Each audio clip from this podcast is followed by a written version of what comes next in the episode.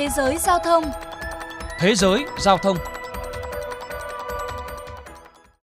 Quý vị và các bạn đang lắng nghe chuyên mục Thế giới giao thông phát sóng trên kênh VOV Giao thông Đài Tiếng Nói Việt Nam. Thưa quý vị và các bạn, Johnny Frederick, nữ doanh nhân ở Nam Phi đã sáng lập trường dạy lái xe và dịch vụ taxi dành riêng cho nữ giới với mong muốn giải quyết vấn nạn tấn công tình dục bằng cách cung cấp dịch vụ giao thông an toàn cho phụ nữ ở một trong những nơi nổi tiếng có nhiều tội phạm. Để tìm hiểu thêm về vấn đề này, mời quý vị và các bạn cùng lắng nghe bài viết ngay sau đây. Fredericks, 51 tuổi, là một nhà hoạt động cộng đồng ở Cape Last, ngoại ô thành phố du lịch nổi tiếng Cape Town, là nơi nổi tiếng với các cuộc chiến tranh và bạo lực tình dục. Cape Flats là nỗi sợ hãi hàng ngày đối với phụ nữ đi taxi hoặc sử dụng phương tiện giao thông công cộng trong khu vực.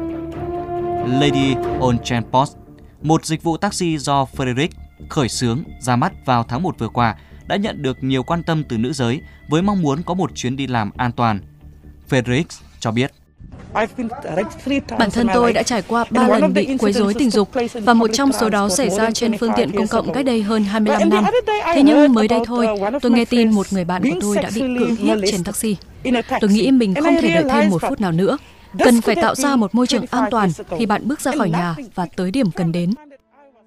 Theo số liệu từ cảnh sát hồi tháng 3 năm 2020, hơn 53.000 vụ tấn công tình dục đã được báo cáo ở Nam Phi. Tuy nhiên, các nhóm nhân quyền về quyền phụ nữ cho biết con số thực có thể cao hơn nhiều. Nghiên cứu cho thấy, việc không thể tiếp cận phương tiện giao thông hoặc phương tiện giao thông không phù hợp có tác động tiêu cực đến chất lượng cuộc sống của người dân. Chưa kể, điều này còn ảnh hưởng đến phụ nữ và trẻ em gái do quấy rối và lạm dụng tình dục. Theo chỉ số của Viện Phụ nữ Hòa bình và An ninh GeoGetTown, đo lường mức độ an toàn ở 167 quốc gia, chỉ có khoảng 25% phụ nữ Nam Phi cảm thấy an toàn khi đi bộ vào ban đêm. Frederick cho biết, nỗi sợ hãi về các loại tội phạm luôn hiện hữu đối với phụ nữ ở Keflas. Với ứng dụng taxi dành cho nữ giới, nhiều phụ nữ cảm thấy yên tâm hơn khi được đưa đón bởi các tài xế nữ và đặt xe dễ dàng qua ứng dụng điện thoại. Một nhân viên của dịch vụ taxi Lady on Transport cho biết thêm. Chúng tôi có một trang fanpage, hành khách có thể liên hệ qua đây hoặc là kết nối trực tiếp qua ứng dụng. Khách hàng cung cấp điểm đón và địa điểm muốn tới và chúng tôi sẽ gửi lại chi tiết giá cước chuyến đi cũng như là thông tin tài xế sẽ đến đón họ và qua đó họ sẽ biết được khuôn mặt tài xế, phương tiện và xếp hạng của tài xế đó. Nói về sáng kiến dịch vụ taxi cho phụ nữ của Feric, bà Chatan Noendo, một tài xế taxi chia sẻ. Với tôi thì dịch vụ này đang tạo nên sự khác biệt và mang đến cơ hội cho những người phụ nữ.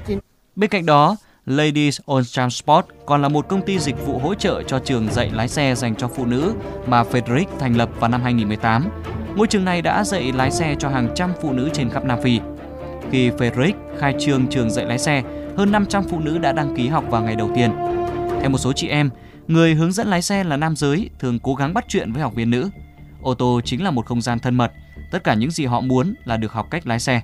Tuy nhiên họ lại phải tìm cách chống trả trước những hành động không đúng mực của người hướng dẫn. Tamara Goliath, 29 tuổi, đã lấy bằng lái xe tại Ladies on Transport cho biết, phụ nữ luôn phải cân nhắc vấn đề an toàn khi sử dụng phương tiện công cộng. Để độc lập, họ đi học lái xe và cô cảm thấy an toàn cũng như thoải mái với người hướng dẫn là nữ. Cô không còn phải bận tâm đến chuyện bị quấy rối nữa.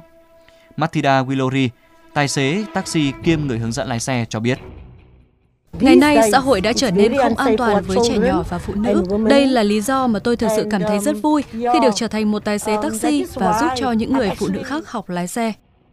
Được biết, Frederick cũng đang điều hành một chương trình cung cấp thức ăn cho hơn 10.000 người kể từ khi lệnh hạn chế do đại dịch Covid-19 được áp dụng hồi tháng 3 năm ngoái. Cô hy vọng sẽ mở rộng dịch vụ taxi của mình từ khu vực lân cận Tafershik đến Cape